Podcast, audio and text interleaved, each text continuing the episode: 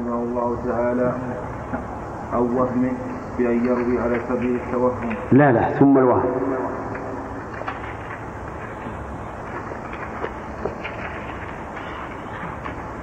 الوهم وهو القسم السادس وإنما أفصح به لطول الفصل إن اطلع عليه أي على الوهم في القرائن الدالة على وهم راويه من وصف مرسل أو منقطع. أو إدخال حديث في حديث أو نحو ذلك من الأشياء القادحة وتحصل معرفة ذلك بكثرة التتبع وجمع الطرق فهو فهذا هو المعلل وهو من أغمض وهو من أغمض أنواع علوم الحديث وأدقها ولا يقوم به إلا من رزقه الله تعالى فهما ثاقبا وحفظا واسعا ومعرفة ومعرفة بسم الله الرحمن الرحيم. هذا الوهم يعني قد يرد الحديث لوهم الراوي ويسمى المعلل يسمى المعلل وسمي به لأنه وصف بعلة قادحة. وأما العلة غير القادحة غير القادحة فإنها لا تضر. لكن كلامنا هنا على المعلل المردود وهو ذو العلة القادحة. يقول المؤلف رحمه الله إذا اطلع عليه بالقرائن الدالة على الوهم وجمع الطرق فهذا هو المعلل إذا لا بد من قرينة تدل على وهم الراوي ولا بد من جمع الطرق يعني طرق الحديث سواء في الكتاب المعين أو في الكتب الأخرى من المسانيد والسنن. لا بد من جمع الطرق. فإذا جمعنا طرقه ورأينا هذا الراوي مخالفا لغيره متوهما فيما نقل قلنا هذا الحديث مردود لأنه ونصفه بأنه إيش؟ بأنه معلل لكنه ليس كالشاذ والمنكر السابق لأن الشاذ والمنكر المخالفة فيه ظاهرة. وأما هذا فالمخالفة فيه خفية. تحتاج إلى تعب وإلى جمع الطرق حتى نعرف أنه معلل. ولهذا كان من أغمض أنواع الحديث لأنه يحتاج إلى أمرين. الأمر الأول الاطلاع الواسع. الاطلاع الواسع بحيث يكون عند الإنسان اطلاع على جميع كتب الحديث حتى يعرف كيف كانت المخالفة. والشيء الثاني الفهم الثاقب لأنه قد يظن الظان أن هذا الحديث مخالف وأن الراوي واهم ويكون الوهم والخطأ في فهم هذا الذي ظن وهم الراوي. فلا بد إذن من أمرين الاطلاع الواسع والثاني الفهم الثاقب. أما الاطلاع فلا بد منه لأنه إذا كان لا يعرف كتب الحديث كيف يعرف أن هذا مخالف؟ فلا بد أن يطلع. وأما الفهم الثاقب فلأن الإنسان قد يظن المخالفة وتوهم الراوي والخطأ في فهمه وظنه. ولهذا كان من أغمض أنواع علوم الحديث ولا يطلع عليه إلا الجهابذة من أهل العلم. وما أكثر ما يقال هذا الحديث مخالف فيعلل بالمخالفة وعند التأمل تجده غير مخالف. أنت فيك نور ها؟ وإذا شئت أن نوكل بك من أقرأ. ولا يقوم به إلا من رزقه الله تعالى فهما ثاقبا وحفظا واسعا ومعرفة تامة بمراتب الرواة وملكة قوية بالأسانيد والمتون. ولهذا إذا المؤلف ذكر أربع أوصاف ما شاء الله. الفهم الثاقب والحفظ الواسع والمعرفة التامة بمراتب الرواة والرابع الملكة القوية بالأسانيد. يكون عنده ملكة يعني قدرة قوية في التمييز بين بين الأمور. فصار لابد يعني لا يوفق لمعرفة المعلل إلا من وفق لهذه الأوصاف الأربعة. الفهم الثاقب والحفظ الواسع والمعرفة التامة بمراتب الرواة والملكة القوية بماذا؟ بالأسانيد. أي نعم. والمتون. نعم. ولهذا لم يتكلم فيه إلا القليل من أهل هذا الشأن كعلي بن المديني وأحمد بن حنبل. وأحمد وأحمد بن حنبل. ابني. وأحمد بن حنبل والبخاري ويعقوب بن ابن أبي شيبة وأبي حاتم وأبي زرعة والدار قطني وقد تقصر عبارة المعلل عن إقامة الحجة على دعواه الله أكبر. في كالصيرفي في نقد الدينار والدرهم. الله أكبر. هذه هذه تحدث يكون الإنسان عنده أن هذا الشيء ثابت لكن يعجز أن يعبر عن علة هذا. يعني في قلبه وفي قرارة نفسه إن هذا شيء ثابت. العلة القادحة مثلا في في في, في الباب اللي نتكلم فيه. ولكن يعجز عن التعبير الذي يستدل به على ذلك. كما قال المؤلف يعجز عن إقامة الحجة مراد عن التعبير بالحجة. ولا الحجة عنده قائمة أن هذا الحديث ليس بصحيح وأنه معلل لكن ما يستطيع التعبير. وهذا أظنكم تجدونه حتى في أمور الدنيا. أحيانا يعرف الإنسان هذا الشيء ثابت أو غير ثابت لكن ما يستطيع يعبر عن الدليل المثبت لما استقر في نفسه. كالصيرفي الصيرفي الذي آه، في نقد الدينار والدرهم يقول لك هذا الدرهم مغشوش. طيب وش الدليل؟ قال أعرف هذا أنه مغشوش. ولا يستطيع أن يعبر عن الحجة التي حكم بأن هذا الدرهم مغشوش وكذلك في الدينار. مثال ذلك أحيانا يأتيك الحديث إذا رأيت في ظاهر السند قل صحيح. إذا رأيت في المعنى العام قل صحيح. لكن تجد ركة في لفظه وأسلوبه تستدل بها على أن هذا لا يمكن أن ينطق به الرسول عليه الصلاة والسلام. فتعلله من هذه الناحية. ولهذا كان كثير من الأئمة أئمة الحديث يحكم على الحديث بالضعف وإن لم يطالع سنده. لأنه بمجرد أن يمر عليه الكلام يعرف أن هذا ليس من كلام الرسول عليه الصلاة والسلام. وأنتم الآن لو اعتدتم مراجعة كتب رجل من أهل العلم وأكثرتم مراجعتها. عرفتم كيف أسلوبه ولفظه. حتى إنه لو جاء كتاب مزور على الرجل هذا حكمتم بأن هذا الكتاب ليس من مؤلفاته وإن لم وإن لم تأتوا بحجة. لكن تفهمونه من سياقه وعباراته. كذلك بعض العلماء يعلل, حديث ولا ويعرف إن هذا مو من كلام الرسول عليه الصلاة والسلام لكن لا يستطيع أن يعبر عن الحجة التي في في نفسه. بل أحيانا يكون عنده علة مفهومة يعني فاهمه بنفسه لكن ما يستطيع يعبر عنها.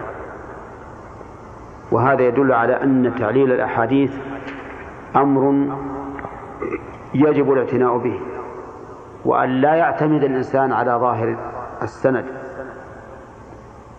أو على ظاهر المتن حتى يحقق. أي نعم. ثم المخالفة وهو القسم السابع.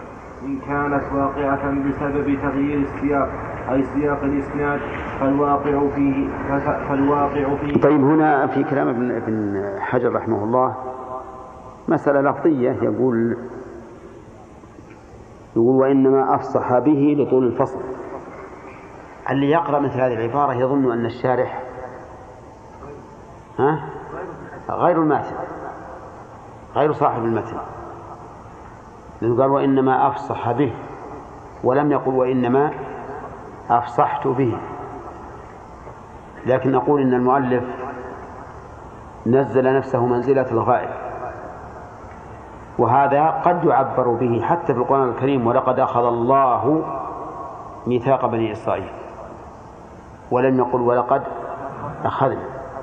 فالتعبير عن عن النفس بالغيبة هذا شائع كثير في كلامنا الناس. نعم.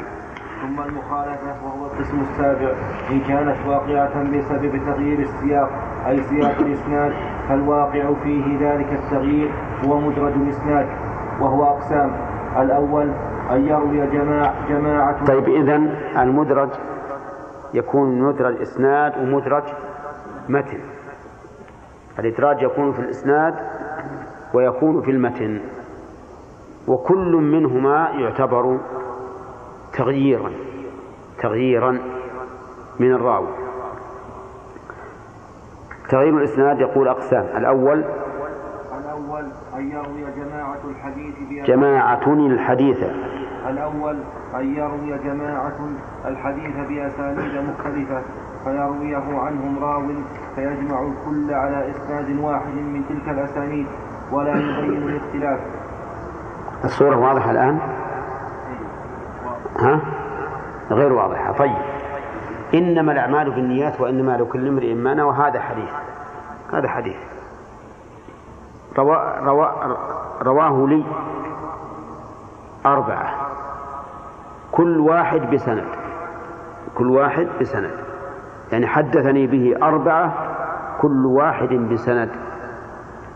فأجمع الكل على إسناد واحد أو على إسناد واحد. يجوز هذا وهذا. فأقول حدثني فلان وفلان وفلان وفلان عن فلان وفلان وفلان عن النبي صلى الله عليه وسلم. هذا تغيير ولا لا؟ ها؟ واضح الحين ولا مو واضح؟ واضح. واضح عبد الرحمن؟ ها؟ طيب. مثلا حدثني بالحديث الأخ اسمه؟ مطلق. وعبد الرحمن. وبندر وحجاج. كل واحد منهم حدث عن اللي وراه إلى إلى منتهى السنة. الأسانيد أربعة الآن. والذي حدثني بذلك بذلك كم؟ أربعة. فأقول حدثني حجاج وبندر وعبد الرحمن ومطلق عن فلان ابن فلان اللي روى عنه مطلق. فهمتم؟ حتى أصل إلى غاية السند. فالآن روى الحديث جماعة بأسانيد مختلفة. فجمعه المحدث جمعهم على إسناد أحدهم بدون بيان. نقول هذا مدرج لأنه أدرج إسناد ثلاثة في إسناد واحد. نعم. الثاني أن يكون المتن عند راو إلا طرفا منه فإنه عنده بإسناد آخر فيرويه فيرويه راو عنه تاما بالإسناد الأول ومنه أن يسمع واضح هذا أيضا؟ ها؟ ما هو واضح. طيب. أنا أروي حديث إنما الأعمال بالنيات وإنما لكل امرئ ما نوى فمن كان هجرته إلى الله ورسوله فهجرته إلى الله ورسوله ومن كان هجرته إلى الدنيا يصيبها إلى آخره. حدثني به واحد. حدثني به واحد لكن روى الجزء الأول منه بإسناد والجزء الثاني بإسناد. فأروي هذا الحديث عمن حدثني به بإسناد واحد. بإسناد واحد. إسناد الجزء الأول منه. ظاهر؟ ها؟ وعبد الرحمن؟ واضح؟ طيب. أعيد أعيد الكلام عشان يتضح الثاني؟ أن يكون المتن عند راو إلا طرفا منه عند راو واحد يعني. إلا طرفا منه فإنه عنده؟ إلا طرفا منه فإنه عنده بإسناد آخر فيرويه راو عنه تاما بالإسناد الأول. واضح. هذا ها؟ طيب. ها؟ هذا المثال. حدثتني أنت بحديث إنما الأعمال بالنيات وإنما لكل امرئ ما نوى بسند. وحدثتني فمن كان هجرته الله ورسوله بسند آخر. فأجمع الحديث بسند واحد. أجمع الحديث كله بسند واحد مع أنك مع أنك أنت حدثتني به بإسنادين. نعم. ومنه أن يسمع الحديث من شيخه إلا طرفا منه فيسمعه عن شيخه بواسطة فيرويه عنه راو تاما بحد الواسطة. هذا أيضا تغيير بالسند. هذا الإنسان روى الحديث عن شيخه. إلا بعضه فرواه عن شيخه بواسطة شيخ بين رجل بينهما بواسطة رجل بينهما.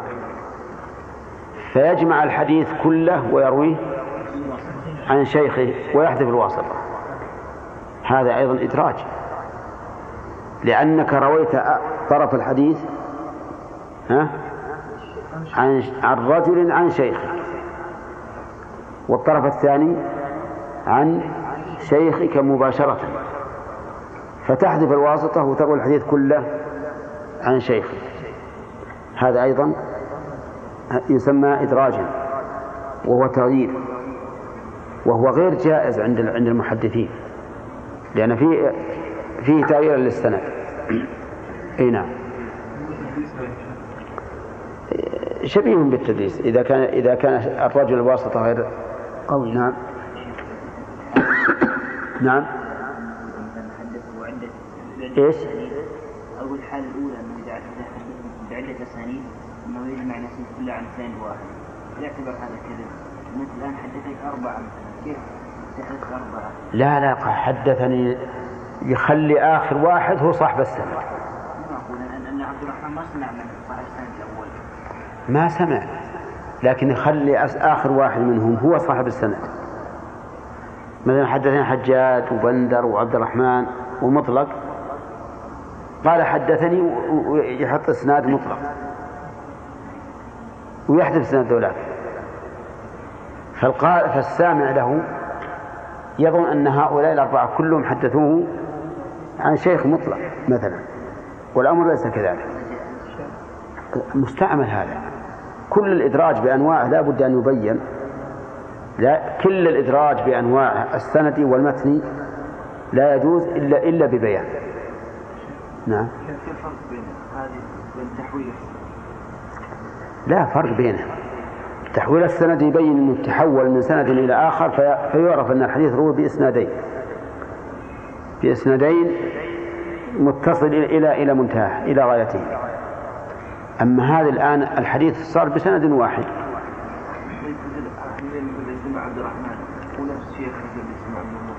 لا لا مو هو. الأربعة هذول كل واحد اللي هو سند مستقل. كيف؟ يعني صارت مثل الآن سمعت الحديث مثل الأسانيد أربعة أسانيد بس ما سقت سند عبد الرحمن ما سقته. التحويل يسوق السند. يسوق السند. حدثني فلان فلان ثم يقول حاء وحدثني فلان عن فلان عن فلان. فالتحويل يسوق السند. يسوق سند كل الشيخين. أما هنا ما سقط إلا سند شيخ أحد الشيوخ الأربعة والباقين حذفت إسناده. واضح؟ نعم. يا شيخ نص يعني يعني تفيد أنه جاب شيء من من الخارج؟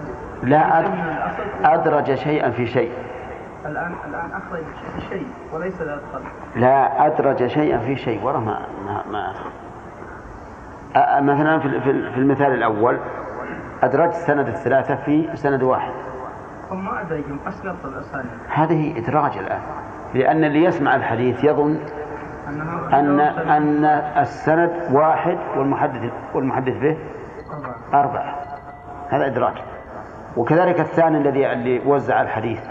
الحديث عنده متوزع فجعله بسند واحد. إيه؟ نعم.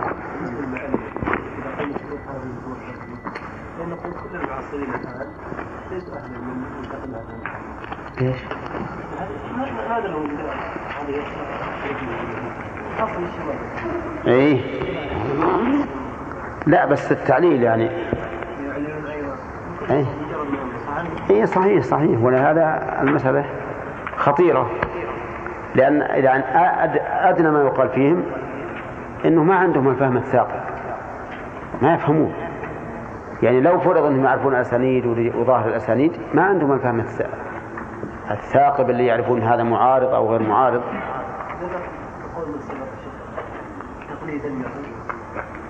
لا ما ما هو صحيح لا, لا. لكن صحيح اللي تو بادي ما ما نقبل تصحيحه وتضعيفه نبينا محمد وعلى آله وأصحابه أجمعين. قال رحمه الله تعالى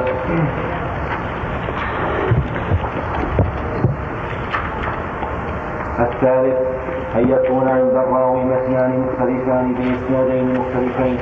فيرويهما راو عنه مقتصرا على أحد الإسنادين أو يروي أحد أحد الحديثين بإسناده الخاص به. لكن يزيد فيه من المتن الآخر ما ليس في الأول. الرابع أن يسوق الراوي الإسناد فيعرض له عارض فيقول كلاما من قبل نفسه فيظن بعض بعض من سمعه أن ذلك الكلام هو متن ذلك الإسناد فيرويه عنه كذلك. هذه أقسام مدرج الإسناد. وأما مدرج المتن فهو هذا؟ كل هذا يوجب الضعف في الإسناد لهذا الإدراج الذي فيه. والواجب على الراوي أن يروي الحديث كما سمعه بإسناده الذي سمعه. وهذه الأقسام التي ذكرها المؤلف قد تكون عمدا من بعض الناس وقد تكون سهوا وكلها توجب الضعف في سياق الإسناد. نعم وأما مدرج المتن فهو أن يقع في المتن كلام ليس منه فتارة يكون في أوله. طيب أن يقع في المتن كلام ليس منه لكن بدون بيان. بدون بيان ولا قرينة. تدل على أنه من كلام الراوي. فإن وجد بيان أو قرينة فإن ذلك يخرجه عن الإدراج. لأن الوهم الذي يتوهم أنه من كلام الرسول عليه الصلاة والسلام يزول بذكر البيان أو بذكر القرينة. فمثلا قال أبو هريرة عن النبي صلى الله عليه وسلم إن أمتي يدعون يوم القيامة غرا محجلين من أثر الوضوء فمن استطاع منكم أن يطيل غرته وتحجيله فليفعل. قال العلماء إن هذا فمن استطاع منكم مدرج من كلام أبي هريرة. والقرينة فيه أن هذا لا يمكن أن يقوله الرسول عليه الصلاة والسلام لأن إطالة الغرة غير ممكن.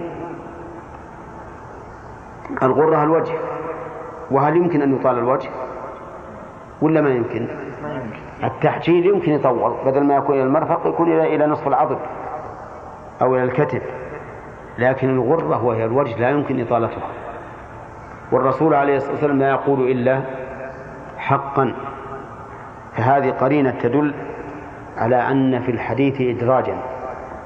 وربما يذكر المؤلف بعد حديث أخرى فيها القرينة الدالة على أن هذا الحديث من كلام الراوي فلا يكون إدراجا. أما لو جاء بدون بيان وبدون قرينة فهذا هو المدرج. هنا.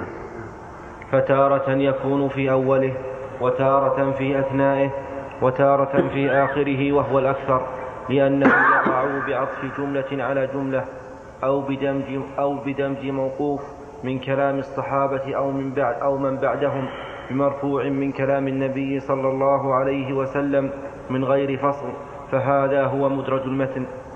ويدرك ويدرك الإدراج بورود رواية مفصلة للقدر. للقدر المدرج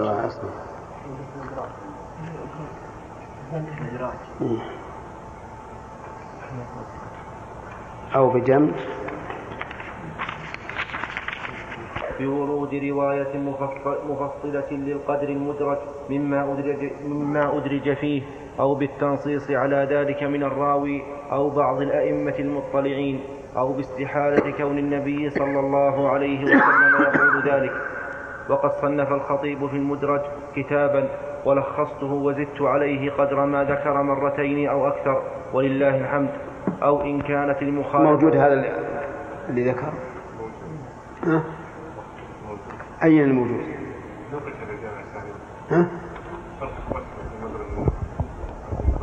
لكن للخطيب ولا المؤلف؟ إيه. بس المؤلف يقول إنه زاد عليه مرتين أو أكثر. لكن المهم القاعدة. القاعدة أنه يعرف يعرف بهذه الأمور. إما بورود رواية مفصلة.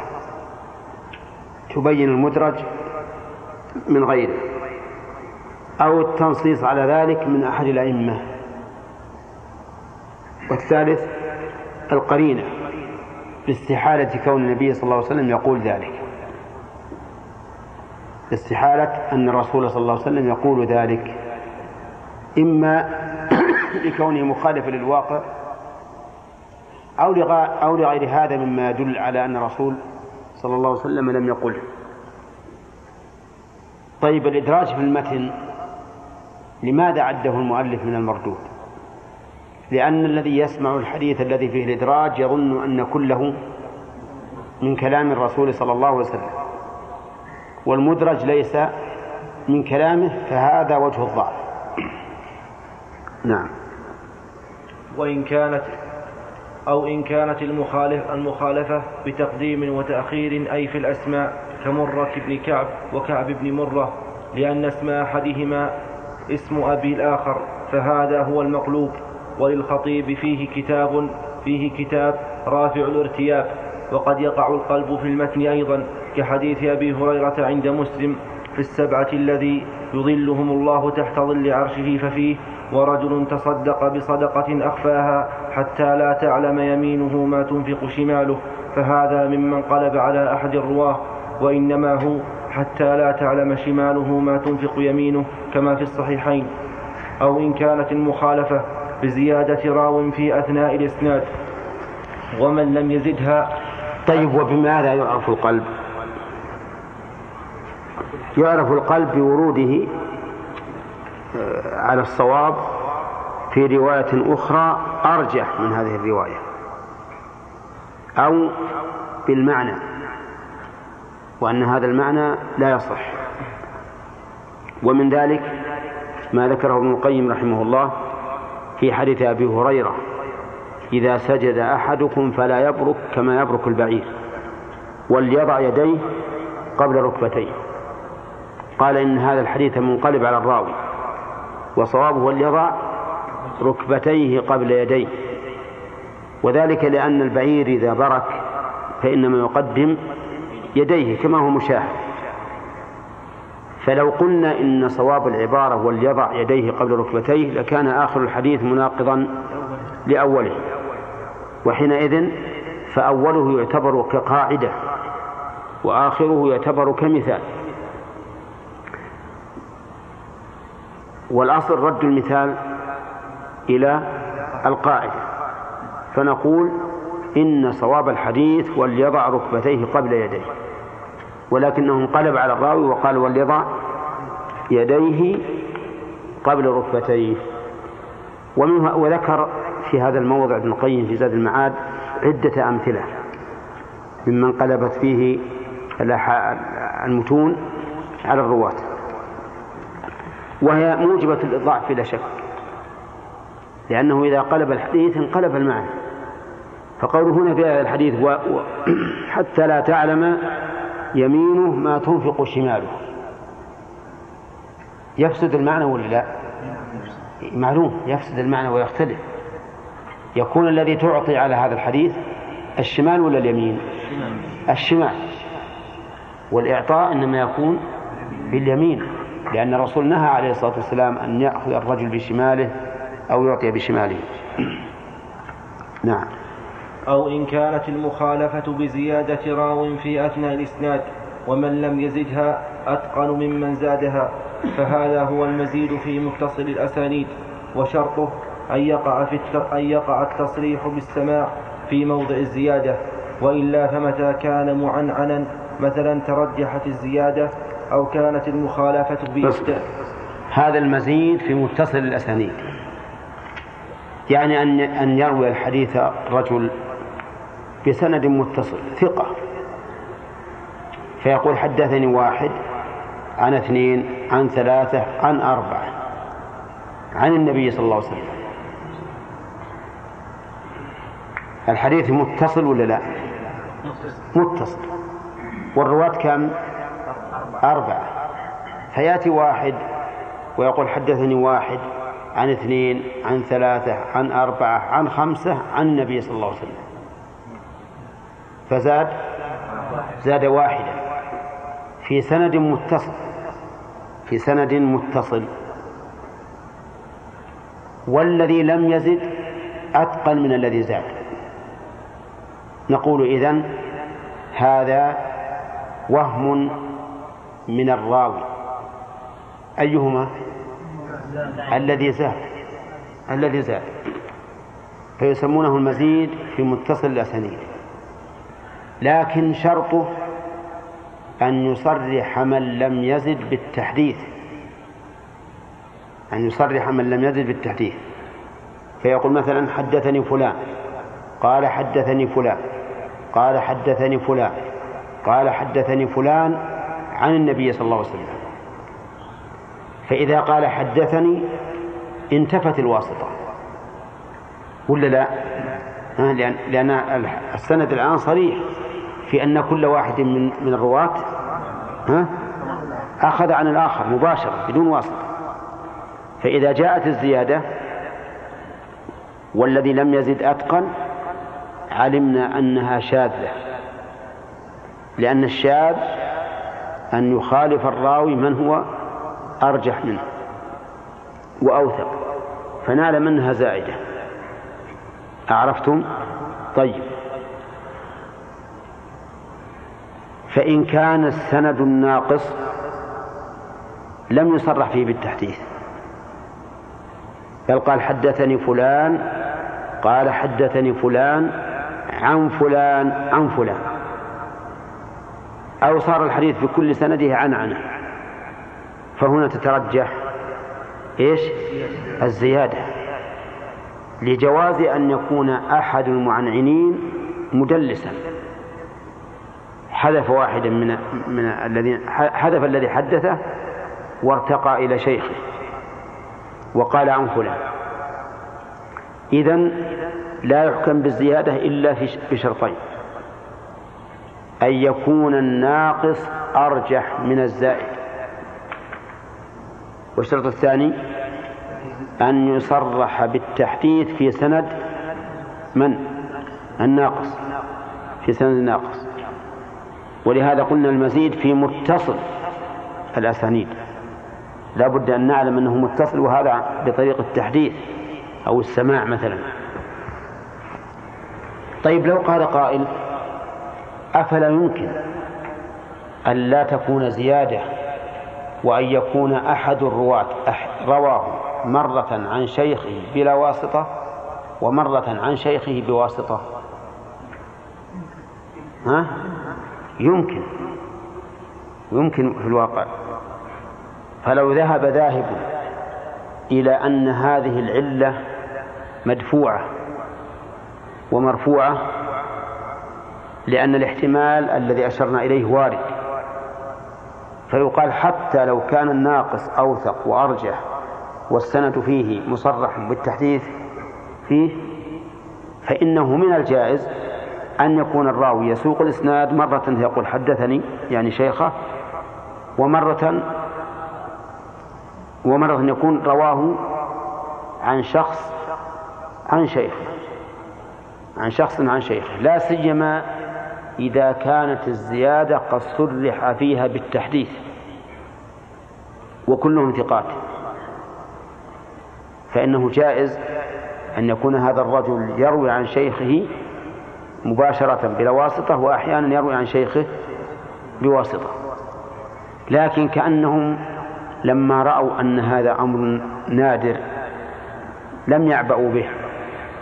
وقالوا متى كان الناقص أرجح والناقص مصرح فيه بالتحديث فإن الزائد يعتبر إيش؟ يعتبر غير صحيح في مخالفة نعم وإلا فمتى كان معنعنا مثلا ترجحت الزيادة أو كانت المخالفة بإبداله أي الراوي ولا مرجع لإحدى الروايتين. مرجح. ولا م... مرجح. لإحدى الروايتين على الأخرى فهذا هو المضطرب وهو يقع في الإسناد غالبا وقد يقع في المتن لكن قل أن يحكم المحدث على الحديث بالإضطراب بالنسبة إلى الاختلاف في المتن دون الإسناد. هذه فائدة مهمة. آه، إذا كانت الاختلاف في إبدال راو ولا مرجح. فهذا يسمى مضطرب. يسمى مضطربا. مثال ذلك كان المحدث يروي هذا الحديث عن زيد. يقول حدثني فلان عن فلان عن زيد عن فلان عن فلان. ثم يروى عن هذا الحديث عن عمرو بدل بدل زيد. والراوي الذي جعل زيدا بدل عمرو أو عمرا بدل زيد الذي جعل زيدا بدل عمرو أرجح آه نعم. لا يترجح على الذي جعل الراوي عمرا بدل زيد. نقول هذا إيش؟ مضطرب لأن الرواة اضطربوا في هذا الراوي. منهم من قال إنه زيد ومنهم من قال إنه عامر ولا مرجح. فإن كان هناك مرجح إن كان هناك مرجح فإنه ليس بمضطرب. والحكم لمن؟ الحكم للراجح ويكون مقابله شاذا أو منكرا. شاذا أو منكرا. طيب ففهمنا الآن المدرج الذي هو مدرج الإسناد أما هو قصدي المدرج؟ المضطرب في الإسناد هو أن يكون بإبدال راو عن آخر بدون بدون مرجح. فإن وجد مرجح فإنه لا يحكم بالاضطراب ويحكم بالراجح والثاني شاذ. نعم. انتهى. قال اقرأ النتيجة عشان نشرحه. بسم الله الرحمن الرحيم قال رحمه الله تعالى وقد يقع الإبدال عمدا امتحانا أو بتغيير مع بقاء السياق فالمصحف والمحرف ولا يجوز. نعم. أو نعم. بتغيير ولا يجوز تعمد تغيير المتن بالنقص والمرادف إلا لعالم. بس بسم الله الرحمن الرحيم. قال المؤلف رحمه الله تعالى وقد يقع الإبدال عمدا. قد يقع الإبدال يعني إبدال الراوي بالراوي عمدا. فيقول المحدث مثلا أمام شخص يريد أن يختبره. يقول حدثني فلان عن فلان عن فلان عن فلان. ويغير في الإسناد اسم رجل ليختبر من؟ ليختبر هذا المحدث هل هو ضابط للأسانيد ولا لا؟ لأن لأن الرواة المخرجين كالبخاري ومسلم يضبطون الأحاديث بأسانيدها بأسانيدها فلو غيرت اسم رجل من الإسناد لقال لك قف ليس هذا هو الراوي بل الراوي فلان عن فلان. ما هو فلان عن فلان الذي تقول؟ ولهذا امتحنوا البخاري رحمه الله حين قدم هو نيسابور أظن أو بغداد. قدموا حين قدم إلى هذه البلد اختبروه بمئة حديث. قلبوا أسانيدها ولكنه رحمه الله لما خلصوا بين لهم الصواب. وأن هذا الإسناد لهذا الحديث وهذا الإسناد لهذا الحديث وهذا الإسناد لهذا الحديث فعرفوا حينئذ أنه حجة في الحديث. فالإبدال إبدال الراوي بالراوي قد لا يكون للاضطراب. قد لا يكون للاضطراب ولكن للامتحان. ولكن ما يقع للامتحان يجب أن أن يبين فيه الحال من حين أن تزول الحاجة إلى الامتحان أو الاختبار. يعني لا يجوز أن يبقى السند هكذا دائما لأن هذا يؤدي إلى أن يضعف الحديث به. بل يجب أنه إذا انتهى وقت الامتحان أن يبين الصواب في هذا السند. ولهذا المؤلف أشار إلى هذا بالشرح كما سيأتي. يقول أو بتغيير حرف مع بقاء السياق. فهذا المصحف وشكل إيش؟ فالمحرف. هذا أيضا من علوم الحديث. قد يكون التغيير بتغيير حرف. فمثل يقول الحراني الحرابي مثلا. الحرابي ويقول ويجعل مثلا بدل العين غين. غينا. نقول هذا إيش؟ مصحح. فإن كان في الشكل فهو محرف. فيقول مثل سلام بدل سلام. ويقول بجيلة بدل بجيلة. وما أشبه ذلك. نسمي هذا محرفا. فما كان بالشكل فهو محرف. وما كان بحرف إي نعم. وما كان بحرف فهو مصحف. نعم. بالشكل باعتبار الشكل. المهم هذا تغيير ولا لا؟ تغيير. إذا كان بالشكل فهو محرف وإن كان بالحرف فهو مصحف. وهذا اصطلاح اصطلاح عند عند أهل الحديث. وإلا فالمصحف والمحرف كله تحريف في الواقع. هذا حرف الحركة وهذا حرف الحرف. ثم قال ولا يجوز تغيير المتن إلى آخره. نعم. إيش؟ لا تبرك كما كما يبرك البعيد حقيقة في أشكال كثير يعني كلها خاصة واقعية في هذا الحديث. نعم.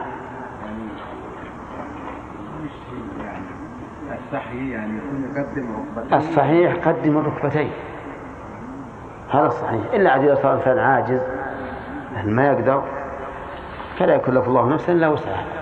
بس بعد يقولون يعني ما هو صحيح يعني واحد يقدم يديه قبل إي مو صحيح.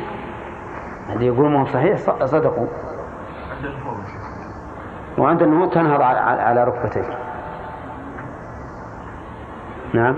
يقولون في قول شيخ يقولون إن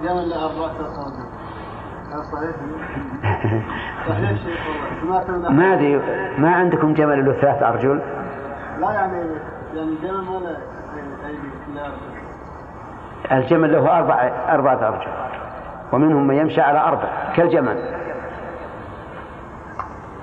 ولكن هم يقولون إن ركبتي الجمل في يديه فإذا قال لا كما يبرك بعير يعني لا يبرك على ركبتيه لا يبرك على ركبتيه لأنه إن برك على ركبتيه برك كما يبرك البعير. إذ أن البعير يبرك على ركبتيه فيقال لهم الرسول عليه الصلاة والسلام لم يقل فلا يبرك على ما يبرك عليه البعير. لو قال كذلك قلنا لا تبرك على الركب على أن بعض أهل اللغة يقولون إن ركبة البعير في في رجله ما هي في يده. لكن المعروف أن ركبته في يده. لكن لفظ الحديث لا يساعد على أن المقصود لا يبرك على الركبة لأن النبي عليه الصلاة والسلام أفصح الخلق. لو كان كذلك لقال فلا يبرك على ركبتيه فلما قال كما يبرك البعير ننظر البعير الآن. أول ما يقدم يديه فينحني مقدمه قبل مؤخره. خلاص الليل. وأصحابه أجمعين قال رحمه الله تعالى ولا يجوز تعمد تغيير المتن بالنقص والمرادف إلا لعالم بما يحيل المعاني. هذه المسألة مسألة تغيير لفظ الحديث أو النقص منه أو الزيادة. أما الزيادة فقد تقدم الكلام عليها وتسمى إدراجا تسمى إدراجا. وقد سبق بيانها وأما النقص أو التغيير فيجوز لكن بشروط. الشرط الأول أن يكون لعالم بالمعاني بما يحيل المعاني. يعني أنه يجوز أن نغير لفظ الحديث بشرط أن يكون الذي غيره عالما بما يحيل المعاني وهذا ما يترجم عنه في علم المصطلح برواية الحديث بالمعنى فهل يجوز للراوي أن ينقل الحديث بالمعنى أو يجب أن ينقله باللفظ الذي روي عن رسول الله صلى الله عليه وسلم؟ الجواب لا شك أن الأولى والأكمل والأدل على حفظ الراوي وإتقانه هو نقل الحديث بلفظه. نقل الحديث بلفظه. ولهذا النحويون يستشهدون أحيانا بالأحاديث على إثبات الأحكام النحوية لأن الأصل عدم عدم التغيير. الأصل عدم التغيير. وأن الرواة عدول لا يمكن أن يغيروا اللفظ. نعم. عما قاله الرسول عليه الصلاة والسلام. هذا أمر لا شك فيه أن الأولى نقل الحديث بلفظه. لكن إذا لم يتيسر ذلك بأن يكون الراوي قد نسي اللفظ لكنه متأكد للمعنى ونقل الحديث بمعناه وهو يعرف ما يختلف به المعنى. ونقله بمعناه تماما. فقد اختلف العلماء في هذا. هل يجوز أو لا يجوز؟ فمنهم من قال إن ذلك لا يجوز وأنه إذا نسي لفظه وجب عليه التوقف عن التحديث به حتى يتذكر اللفظ. لأن الراوي سيقول قال رسول الله صلى الله عليه وسلم فإذا نسب القول إلى رسول الله صلى الله عليه وسلم فلا بد أن يكون هذا هو لفظ رسول الله صلى الله عليه وسلم فلذلك قالوا تجب رواية الحديث باللفظ فإن نسيه وجب عليه إيش؟ التوقف وجب عليه التوقف حتى يعرف حتى يدرك اللفظ. وقال آخرون بل ألفاظ الحديث قسمان. قسم من الأذكار المشروعة بلفظها. فهذا لا يجوز أن يغير. ويجب على من نسيه أن يتوقف. يجب أن يتوقف. وقسم آخر لا يراد لفظه وليس من الأذكار المشروعة بلفظها فهذا لا بأس أن ينقله بمعناه بشرط أن يكون عالما بما يحيل المعاني. وهذا ينبغي أن ينبغي أن يكون هذا هو الصواب. لأننا لو قلنا إنه لابد أن ينقله بلفظه لكانت الأحاديث التي تختلف في سياقها. في الصحيحين وغيرهما لكانت محل شك. لأنكم كما قرأتم في البخاري تمر يمر عليكم الحديث الواحد يختلف الرواة في سياقه. ولا لا؟ حتى في اللفظ.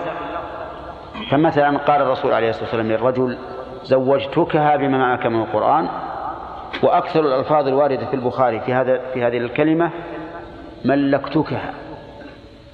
كيف؟ إذا قلنا بأنه لا يجوز مشكل. يبقى علينا أن أن أن أحد أن المختلفين في هذا كلهم تجاوزوا الإثم بل كلهم وقعوا في الإثم.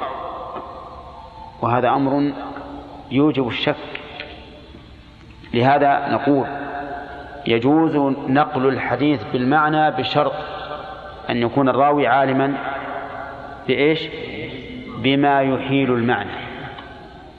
فإن لم يكن عالما ونسي وجب عليه التوقف حتى يذكر اللفظ طيب أما الحذف من الحديث وهو نقصه فيجوز أن يحذف من الحديث بشرط أن لا يحذف منه ما له تعلق بالمذكور.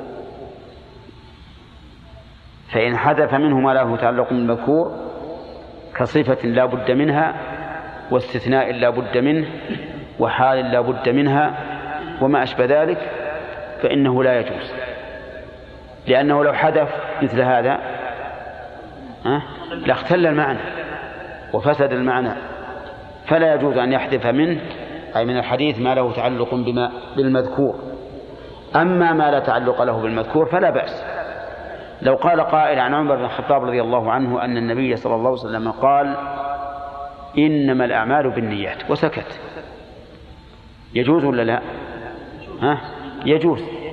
لأنه إنما ذكر محل الشاهد. وما زال أهل العلم يأخذون من الأحاديث محل الشاهد ويدعون ما ما لا حاجة إلى ذكره ولا سيما مؤلف الكتاب رحمه الله في بلوغ المرام كما مر علينا قريبا حديث جابر بن عبد الله في صفة حج النبي صلى الله عليه وسلم. فصار الآن لا عندنا مسألتان.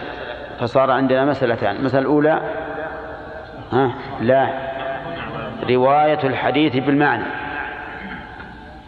والقول الراجح فيها أن ما قصد لفظه كالأذكار فلا يجوز أن يروى إلا بلفظه. وما قصد معناه فإنه يجوز روايته بالمعنى بشرط إيش؟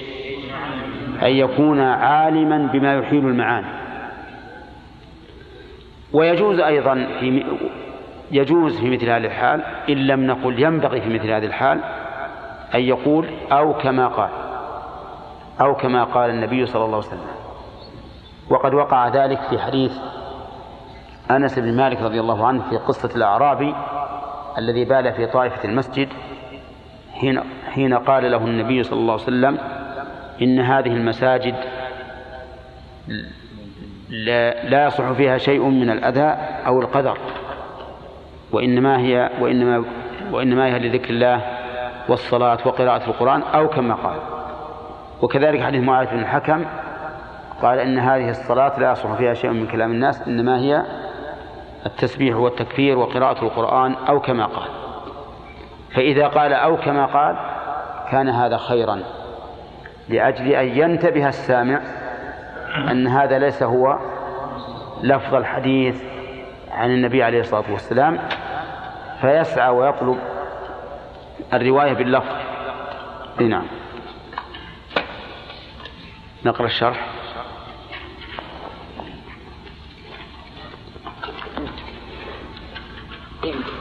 الحمد لله رب العالمين والصلاة والسلام على نبينا محمد وعلى آله وأصحابه أجمعين.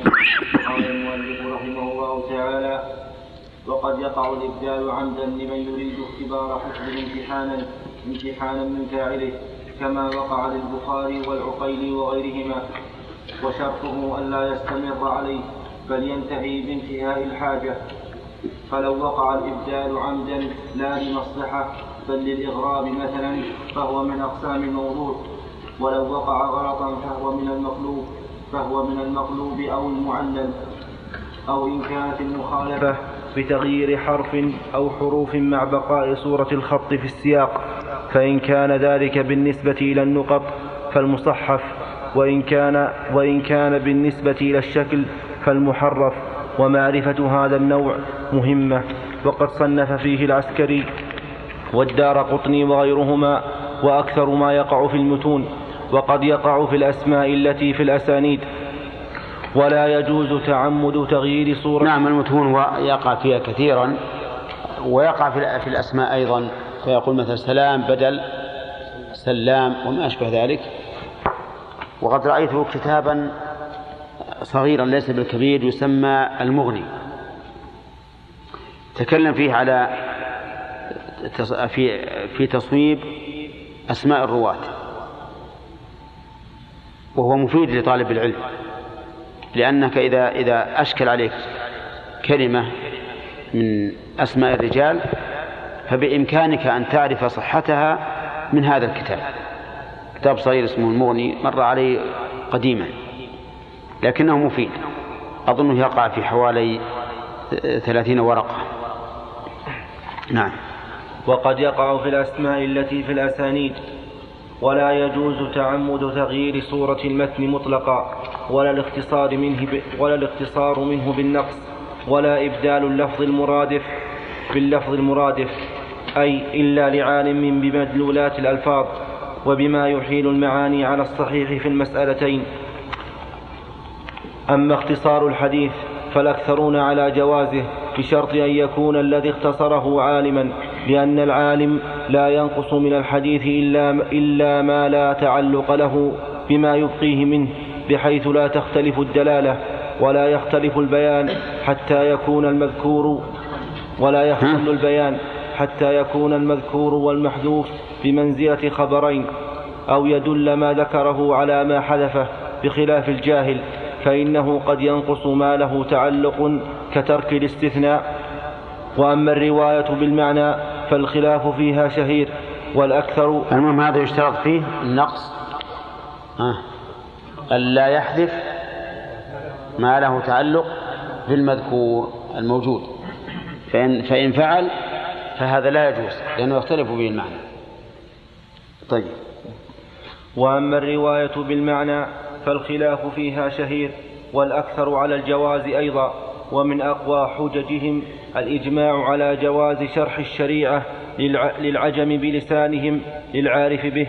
فإذا جاز الإبدال بلغة, بلغة أخرى فجوازه باللغة العربية أولى. وقيل إنما يجوز في المفردات دون المركبات. وقيل إنما يجوز لمن يستحضر اللفظ ليتمكن من التصرف فيه. وقيل إنما يجوز لمن كان يحفظ الحديث فنسي لفظه وبقي معناه مرتسما في ذهنه فله أن يرويه بالمعنى لمصلحة تحصيل الحكم منه بخلاف من كان مستحضرا للفظه. وجميع ما هذا هذا يعني الأخير يقول أنه لا يجوز إلا لمن كان لا يستحضر اللفظ. فأما إن استحضر اللفظ فإنه لا يجوز لأنه لا يعدل إلى البدل مع وجود الأصل مع وجود الأصل. وهذا لا شك أنه يعني قول قوي في الواقع أنه قول قوي لكن كوننا نؤثم الرجل وهو إنما رواه بالمعنى المطابق تماما قد يتوقف فيه الإنسان. ثم إن المحدث أيضا ربما يروي الحديث عن النبي عليه الصلاة والسلام أمام طلبة فيذكره باللفظ العربي أو أمام أو أو أمام عوام فلا حرج عليه أن يذكره بلغتهم لأن العام من العرب خير من لسان العجم. وقد أجمع العلماء كما قال الحافظ رحمه الله على أنه يجوز أن نعلم الشريعة للعجم بلسانه. نعم. وجميع ما تقدم يتعلق بالجواز وعدمه ولا شك أن الأولى إيراد الحديث بألفاظه دون التصرف فيه. قال القاضي عياض ينبغي سد, الب... ينبغي سد باب الرواية بالمعنى لئلا يتسلط من لا يحسن من لا يحسن ممن يظن أنه يحسن. كما وقع لكثير من الرواة قديما وحديثا. والله الموفق. نعم.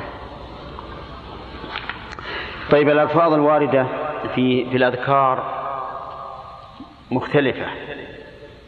هل نقول إن هذا من باب الرواية بالمعنى وأن الرواة رواها بالمعنى فاختلفت ألفاظهم؟ أو نقول لعلها من باب تنوع العبادة؟ نعم. الواقع أن هذا تجاذبه أصلان. الأصل الأول أن نقول إن الأصل في الرواة عدم التغيير لا سيما فيما جاء على سبيل الأذكار. واضح؟ والثاني أن نقول إذا قلنا لعله من تنوع العبادات الأصل أن العبادة وردت على وجه واحد. فالتنوع فيها والتعدد خلاف الأصل. والذي يظهر لي أنه إذا كان الاختلاف بينا كزيادة كلمات وما أشبه ذلك كما يكون هذا في ألفاظ الصلاة على النبي صلى الله عليه وسلم فإنها وردت في بعدة وجوه. فلا ريب أن هذا من باب تنوع العبادات. وكذلك الخلاف الذي صار بين التشهد في حديث ابن عباس وحديث ابن مسعود. فالظاهر أنه من باب التنوع في العبادات أما إذا كان خلاف يسيرا وأنه اختلاف كلمة بدل كلمة فالظاهر أنه من باب الرواية بالمعنى من باب الرواية بالمعنى وأن بعض المحدثين بعض الرواة نسيت نسي اللفظة اللفظة بعينها فأثبت ما ذكره. نعم. نعم. طيب العامي أبا أذكر له القرآن تفسير القرآن. نعم. يعني أذكر له يعني عامي ما يفهم جيد أذكر له القرآن بالمعنى ولا لازم بالأخذ؟ لا يجب أن تذكر القرآن بالاتفاق أنه ما يجوز قراءته بالمعنى مثل قصة لكن يجب أن لا هذا إذا إذا ما ربطتها بالقرآن إذا ما قلت قال الله تعالى ثم تجيبها باللغة العامية كيف؟ يعني تقول مثلا إن موسى قال إنه ما ما على وجه الأرض أحد أعلم منه وأن الله ابتلاه. هذا ما فيه شيء. تذكر القصة ثم تستدل لها. لكن تبي تقول إن الله قال كذا وكذا. ثم تجيبها على أن هذا سياق القرآن هذا ما يصلح. أما تبي تجيب الشاهد؟ يقول إن بعض العلماء من أهل البلد هذا سأله عامي وش معنى قوله تعالى كأنهن بيض مكنون؟ نعم. قال هو كقول الشاعر سنهم في سنهم بيض النعام نعم. اي لا لا اي نعم. لكن الكلام وش عليه؟ إنه كلمه بالشرح باللغة العامية. نعم. مكنون هو الكن. كأنهن سنهن. هذه اللغة العامية عندنا. سنهن في في سنهن بيض النعم بيض مكنون. إي نعم. هذا لا بس أن تشرح بالمعنى باللفظ اللي يعرف. لكن تجيب اللفظ القرآني. أما إذا كان إذا كنت تريد أن تذكر القصة غير مرتبطة بالقرآن الكريم فهذه اذكرها بأسلوبك ما في معنى نعم. إي نعم. هذه من من باب التنوع الظاهر. هذه من باب التنوع. لأن فيها زيادة. قول النبي صلى الله عليه وسلم رحمه الله سمع مقالة فأداها كما سمع. نظر الله امرأ نظر الله. نعم. قال فأداها كما سمع. نعم. ما يرجح هذا. إنه؟ روايته بنفس اللفظ. هذا هو الأصل. كما سمع. إي هذا هو الأصل لا شك. هذا هو الأصل لأنه من باب إحسان الظن بالرواة. لكن أحيانا يجيك حديث واحد سياقاته مختلفة. يقينه مروي بالمعنى. مثل حديث جابر في قصة جمله وغيره كثير. نعم.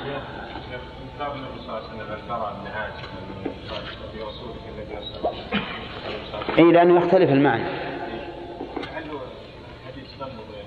ها؟ إيش؟ الحديث استنبط من في إي نعم. لا هذا هذا هذا غلط. إنما أنكر عليه لأن لأن المعنى يختلف. لأن البراء رضي الله عنه قال برسولك الذي أرسلت فقال له بنبيك الذي أرسلت. لأنه يختلف. إذا قال برسولك فالرسول قد يكون بشريا وقد يكون ملكا. قد يكون بشرا وقد يكون ملكا. لا أصبر. هذه واحدة. ثانيا أنه إذا قال بنبيك الذي أرسلت جمع له بين وصفي النبوة والرسالة بالنص. بدلالة المطابقة. لكن برسولك إنما تستفاد النبوة باللزوم. إضافة إلى هذا يعني الإنكار تعبدي احتيج إلى شرح الغريب وبيان المشكل. ثم الجهالة وسببها أن الراوي قد تكثر نعوته فيذكر بغير ما اشتهر به لغرض وصنفوا فيه الموضح. وقد الموضح. الموضح. وقد يكون مقلا فلا يكثر الأخذ عنه. وصنفوا فيه الوحدان. أو لا يسمى أو لا يسمى اختصارا. أو لا يسمى اختصارا. وفيه المبهمات ولا يقبل المبهم ولو أبهم بلفظ التعديل على الأصح. بسم الله الرحمن الرحيم. الحمد لله رب العالمين والصلاة والسلام على نبينا محمد. قال المؤلف رحمه الله تعالى بعد أن ذكر حكم تغيير المتن بالزيادة والنقص وبين بعد ذلك نقل نقل الحديث بالمعنى وأن الصواب جوازه ولكن بشروط. ذكر أن المعنى قد يخفى. قد يخفى معنى الحديث إما معناه جملة وإما معناه أفرادا. يعني إما أن تخفى الكلمات أو تخفى الجمل وتركيبها. يقول رحمه الله فإن خفي المعنى احتيج إلى شرح الغريب. الغريب في اللغة كل كلمة يقل يقل استعمالها فإنها تسمى غريبة. لأن الوارد في الأحاديث إما كلمات يكثر استعمالها فهذه لا تحتاج لا تحتاج إلى شرح. مثل إنما الأعمال بالنيات وإنما لكل امرئ ما نوى لا يقبل الله صلاة بغير طهور وما أشبه ذلك. وإما أن تكون الكلمة غريبة قليلة الاستعمال فتحتاج إلى شرح. إلى شرح. هذا ألفوا فيه العلماء ألفوا فيه كتبا متعددة تسمى غريب الحديث. تسمى غريب الحديث. فصاروا كما رتب أهل اللغة اللغة في مؤلفاتهم هؤلاء رتبوا الحديث في مؤلفاتهم. ورتبوا ذلك على حروف الهجاء. فيذكرون الكلمة المبدوءة بالهمزة قبل الكلمة المبدوءة بالباء وسيأتي في الشرح بيان بعض الكتب. قال احتيج إلى شرح الغريب وبيان المشكل منها. بيان المشكل هذا إنما يأتي في في الجمل. يكون هذا الحديث فيه جملة ظاهرها تعارض أحاديث أخرى. فيبين المشكل. بيان مشكل الآثار. مثل لا عدوى ولا طيرة مع قوله فر من المجذوم فرارك من الأسد. فهذا مشكل. كيف يكون هذا مع هذا؟ ألف العلماء رحمهم الله في ذلك كتبا سموها تأويل مختلف الحديث.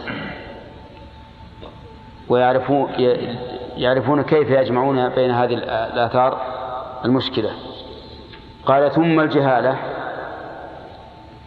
الجهالة هي السبب الثامن من الطعن في الراوي.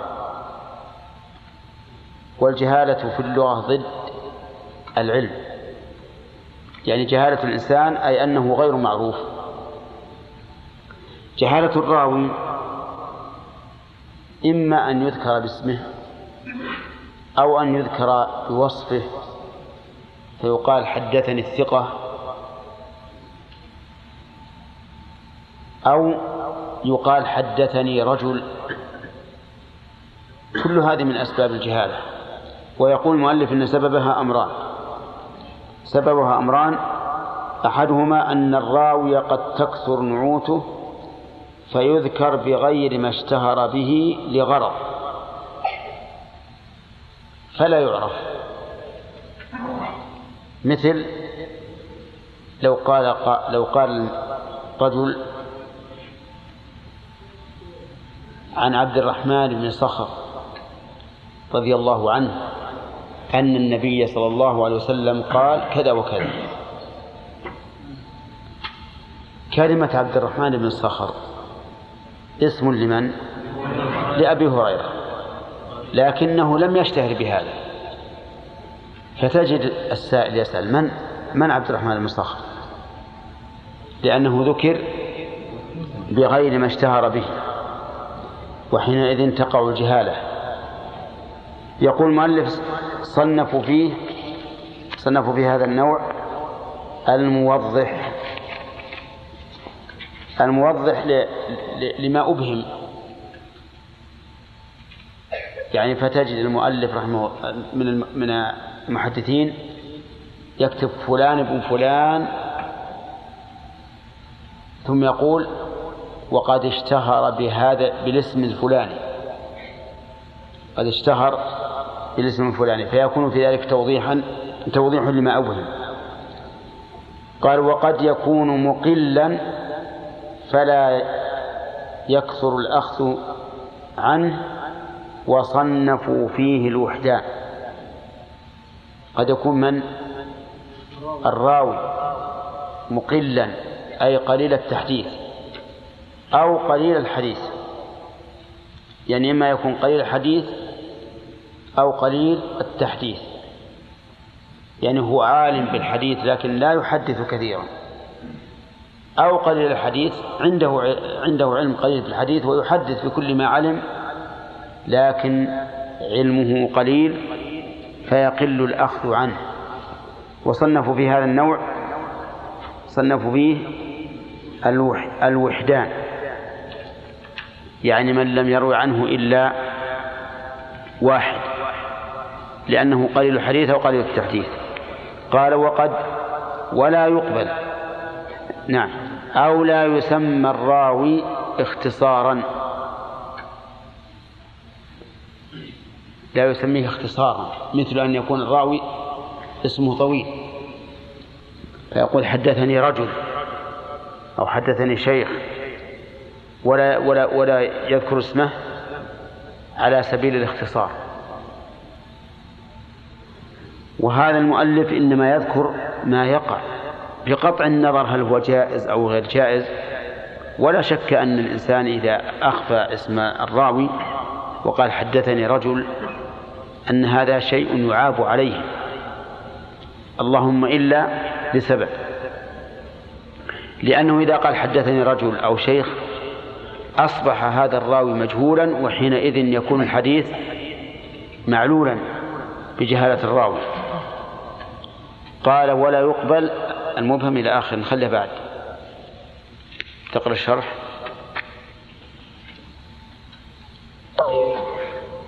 الحمد لله رب العالمين والصلاة والسلام على نبينا محمد وعلى آله وأصحابه أجمعين. قال المؤلف رحمه الله تعالى فإن خفي المعنى بأن كان اللفظ مستعملا بقلة احتيج إلى الكتب المصنفة في شرح الغريب ككتاب أبي عبد أبي عبد القاسم عبيد. أبي عبيد. ككتاب أبي عبيد القاسم بن سلام وهو غير مرتب. ها؟ لا أبي عبيد. معروف. وهو غير مرتب.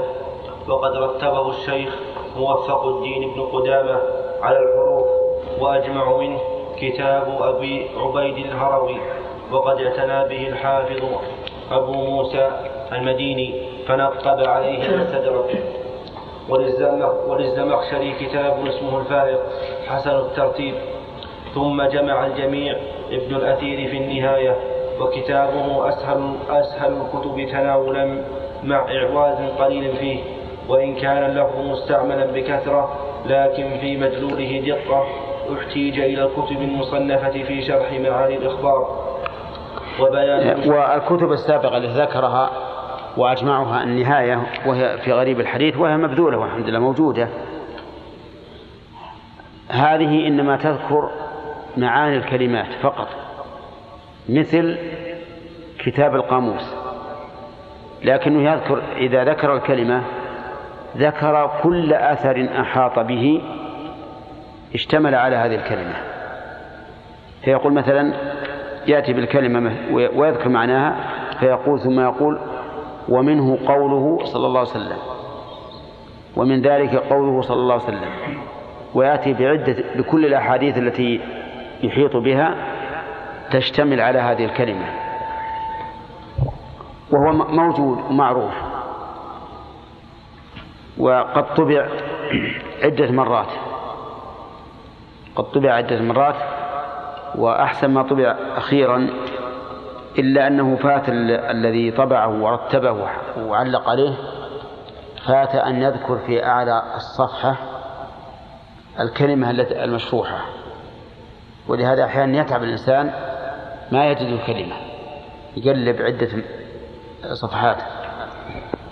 فيها أيضا إذا كان المعنى في مدلوله دقة احتيج إلى الكتب المصنفة في شرح معاني الأخبار.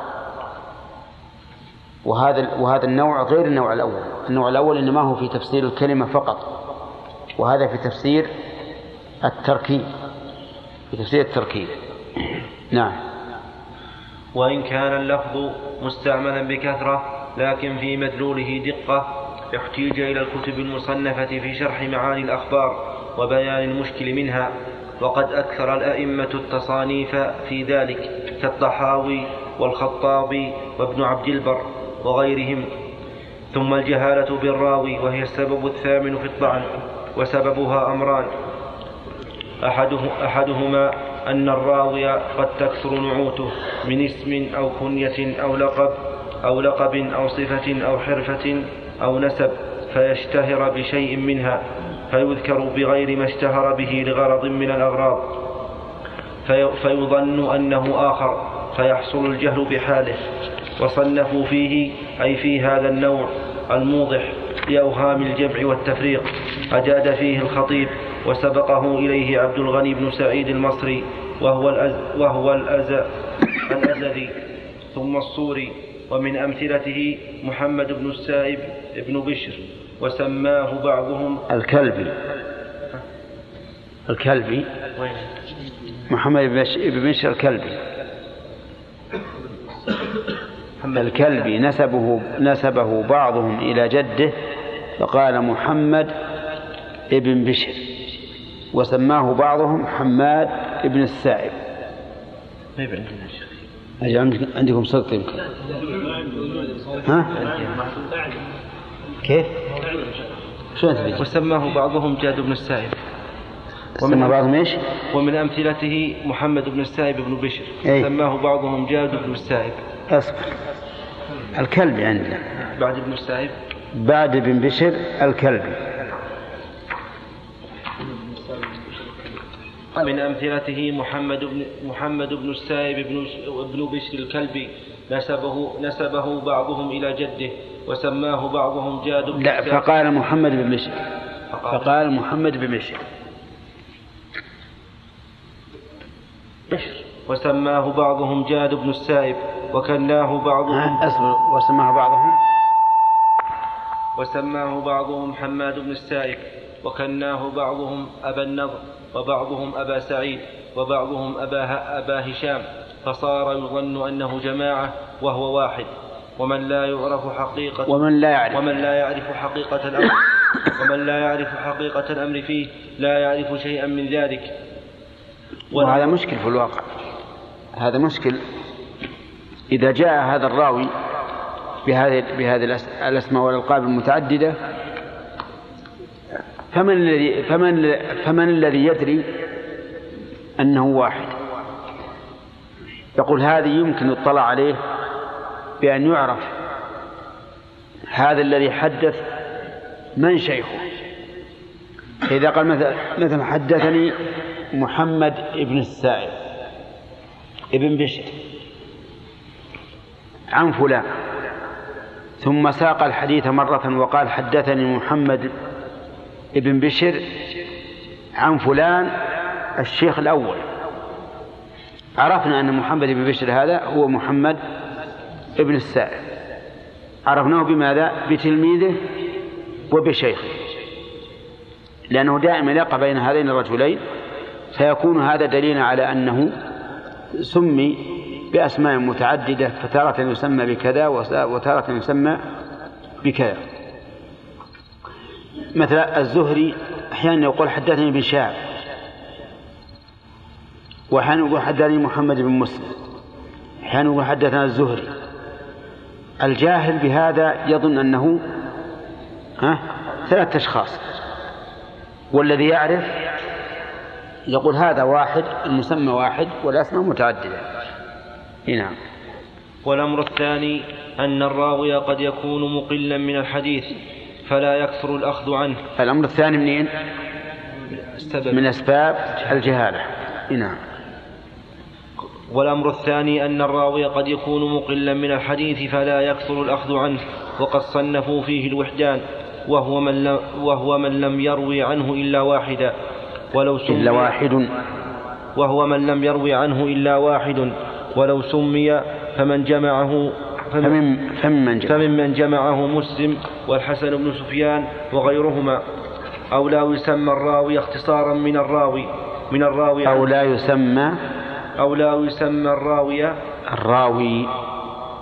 أو لا يسمى الراوي اختصارا من الراوي عنه كقوله أخبرني فلان أو شيخ أو رجل أو, أو بعضهم أو ابن فلان.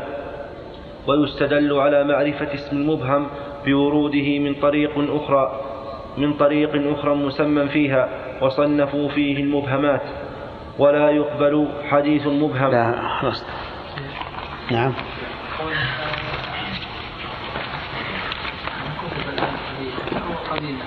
يقولون مثلا قال الشيء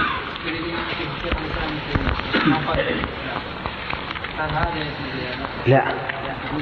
اي نعم هذا لابد أن تعرف الاصطلاح ما هنا أحد يعني بالشيخ شيخ الإسلام إلا صاحب الإقناع فقط. وم- ومن جاء من بعده صاحب الإقناع ومن جاء من بعده ولا من سبقه؟ يقول يريدون بالشيخ الموفق كصاحب الفروع. إذا قال قال الشيخ فيعني به الموفق. نعم. كيف؟ كيف؟ شلون؟ أقول هنا لما تكلم عن بعض الكتب التي تشرح ما قضية الألفاظ ألفاظ غريبة ذكر بعض القسم الثاني وهو الذي فيه دقة لفظ الذي فيه دقة أو الجمل يعني لم يعطي هو أحسن ما فيها يعني أحسن ما اطلعت عليه مشكل الآثار للطحاوي موجود هذا. نعم. لا كتاب الموفق ما ما ما سمعت به إلا, إلا من شرح المؤلف. ما؟ تر... إيه. إيه نعم. ترتيب آه، كتاب القاسم. أبي عبيد. نعم. التكنية تصريف التكنية كناه ولا كناه؟ لا كناه. يكنى إيه ويكنى. أو يكنى. أما كناه يقال كناه تكنية بالتشديد ويكنى أو يكنى ولكن يكنى أقرب إلى إلى إلى إلى, إلى كناه نعم من يسأل؟ من يسأل؟ قال قال الراوي حدثت عن فلان ها؟ نقول حدثت عن فلان هل نقول هنا السند مجهول كيف؟ هذا فيه مجهولان لأن حدثت هذا ما بين المجهول. من الذي حدثه؟ وفلان اللي قال عن فلان أيضا مجهول. يصير فيه جهالتان. شيخه وشيخ شيخه. ها؟ إيه لكن عن فلان. إذا بينه وبين فلان واحد. ها؟ إذا تقول حدثني فلان. إذا قال حدثت عن فلان يعني عن عن زيد وسماه ها؟ إذا فيه مجهول شيخه مجهول. شيخ المحدث هذا مجهول.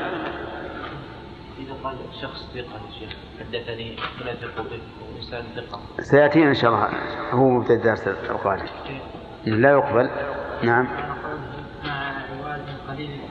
اي يعني معناه إن إن هذا في شيء من من التعب في تحصيل الكلمات. هو نفس اللي ذكرت نعم. مع إنه يحتمل أن يقول مع عواز يعني إنه قليل بأيدي الناس. في احتمال إنه قليل في ايدي الناس. هو- هو إما إما أن المعنى إنه إنه ما يعني ما رتب ترتيبا يسهل على الناس بل فيه مشقة عليهم أو أنه قليل في أيدي الناس. يعني ما ما اقصد إنه إنه يعني يبغى تحقيق أو زيادة يعني؟ لا هو مستوعب هو أحسن أحسن ما وجد يعني.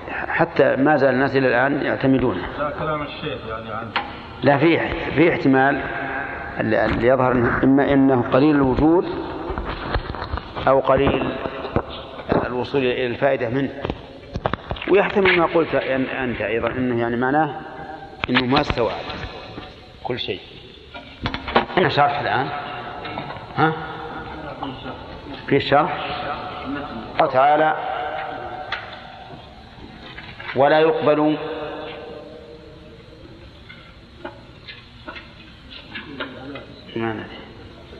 مبهم ولو أبهم بلفظ التعديل على الأصح.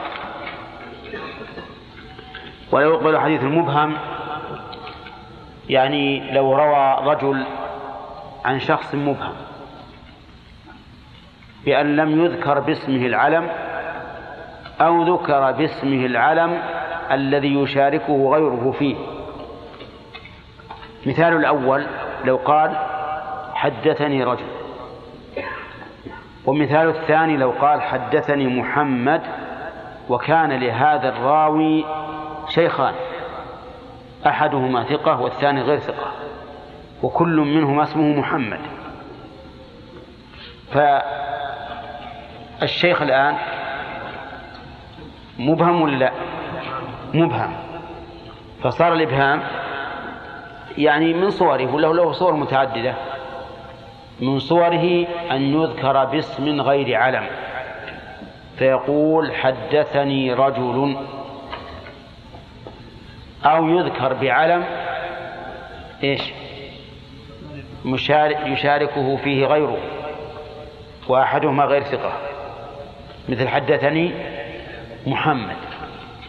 أو يذكره بغير لقبه المعروف. المهم لها أسباب كثيرة. فهل يقبل تعديل المبهم أو لا؟ يقول المؤلف رحمه الله إنه لا يقبل ولو أبهم بلفظ التعديل.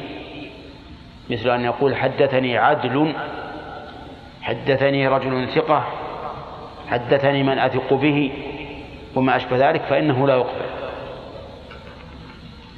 أما الأول وهو المبهم بغير لفظ التعديل فعدم قبوله ظاهر. لماذا؟ ها؟ للجهالة. للجهالة.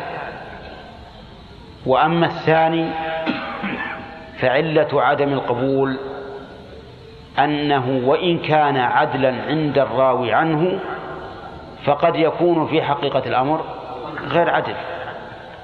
قد يكون غير عدل. ونقول لماذا لم يذكره باسمه حتى يتبين للناس؟ لماذا يقول حدثني من أثق به؟ فنقول هذه العلة إذا كانت هي العلة حق حقيقة فينبغي أن يفصل فيها. فيقال إذا علمنا من الراوي إذا علمنا من الراوي أنه ذو دين وعلم بأحوال الرواة وأنه لا يمكن أن يكذب إذا قال حدثني من أثق به وهو ذو علم بأحوال الرواة فلا يمكن أن يوثق إلا من هو ثقة فإنه ينبغي أن يقبل. وقولهم لماذا لم يعينه نجيب عنه بأنه قد لا يعينه لسبب من الأسباب كالخوف عليه مثلا. كالخوف عليه. وتعلمون أنه في صدر الإسلام حصل خلافات سياسية. حتى أن بعض الناس ما يستطيع أن يحدث بالحديث خوفا على نفسه. فلهذا نقول إن القول الراجح في هذه المسألة أنه إذا كان المعدل ممن يوثق بتعديله لأمانته مش بعد؟ وعلمه بأحوال الرواة فإنه ينبغي أن يقبل. أرأيت لو أن هذا الرجل لم يروي عن هذا الشيخ. وقال فلان عدل. أفلا يقبل التعديل؟ بلى يقبل. إذا كان من أئمة الجرح والتعديل قبلنا قوله. وسيأتي شرف في الشرح الخلاف. ولهذا قال المؤلف ولو أبهم بلفظ التعديل على الأصح. نعم. قال فإن سمي وانفرد واحد عنه فمجهول العين. إن سمي من؟ الراوي. سمي. لكن لم يروي عنه إلا واحد. يسمى مجهول العين عند المحدثين. مثل أن يقول رجل حدثني فلان بن فلان ونتتبع طرق الحديث فلا نجد هذا الحديث إلا من رواية هذا الشيخ عن هذا الرجل فقط ولم يروي ولم يروي عن هذا الرجل إلا واحد. نقول هذا الرجل مجهول العين. لماذا؟ لأنه ما لأنها لا تثبت عينه إلا برواية اثنين. برواية اثنين. فلهذا سموه مجهول العين. طيب رواية مجهول العين. تقبل ولا لا؟ ولا ما تقبل؟ ما تقبل لأن الجهالة طعن في الراوي كما سبق. نعم. فمجهول العين يقول و أو أو اثنان. أو اثنان فصاعدا ولم يوثق فمجهول الحال وهو المستور إذا روى عنه اثنان فصاعدا. ولم يتكلم أئمة الجرح والتعديل فيه بجرح ولا تعديل. مثل رجل حدث عنه الإمام مالك وحدث عنه رجل آخر من الأئمة ولكن لم يصفه أحد بتعديل بأنه عدل. ولم يصفه أحد بجرح. فماذا نسمي هذا؟ نسميه مجهول الحال. وجهالة هذا أهون من جهالة الأول. لماذا؟ لأنها عرفت عينه بشهادة برواية الاثنين عنه. لكن لما لم يوثقه أحد ولم يجرح نقول هو مجهول مجهول الحال. وفي قبول روايته خلاف سيأتي إن شاء الله. قال المؤلف ثم البدعة البدعة هي السبب التاسع. من أسباب الطعن في الراوي. والبدعة في الأصل هي الشيء المبتدع أي المبتكر. ومنه سميت البئر أول ما تحفر سميت بدعا يعني مبتدعة جديدة. وفي الاصطلاح هي التعبد بما لم يكن عليه النبي صلى الله عليه وسلم وأصحابه عقيدة أو قولا أو فعلا. كذا محمد. ما هي التعبد بما لم يكن عليه الرسول وأصحابه عقيدة. مثل بدع الأشاعرة والمعتزلة والجهمية وأشباههم. أو قولا كبدع الصوفية ونحوهم ممن يبتدعون أذكارا ما أنزل الله بها من سلطان. أو فعلا ها؟ الرافضة. أي الروافض. نعم. مثلا هم يتعبدون بما يسمونه أيام الحزن أيام عاشوراء ها؟ إيش؟ وفي زيارة القبور وغيرها. المهم أن البدعة هي التعبد بما لم يشرع أي بما لم يكن عليه الرسول عليه الصلاة والسلام وأصحابه عقيدة أو قولا أو فعلا. أما ما ليس عن سبيل ما ليس على طريق التعبد فهذا لا يسمى بدعة وإن لم يكن موجودا في عهد الصحابة. لا يسمى بدعة. ولهذا يخطئ بعض الناس يجعل كل شيء جديد يسميه بدعة. فإن أراد البدعة اللغوية فصحيح وإن أراد البدعة الشرعية فليس بالصحيح طيب البدعة يقول المؤلف إما بمكفر أو بمفسق. يعني إما أن تكون البدعة مكفرة سواء كانت عقيدة أو قول أو فعل أو مفسقة لا تصل إلى درجة الكفر. مثال ذلك. رجل أنكر أن الله استوى على العرش. فهذا بدعته؟ ليش؟ لأن هذا لأن هذا تكذيب. فكل من أنكر صفة من صفات الله أو اسم من أسمائه فهو كافر. لأنه مكذب لله ورسوله. ورجل آخر أقر بأن الله استوى على العرش لكن قال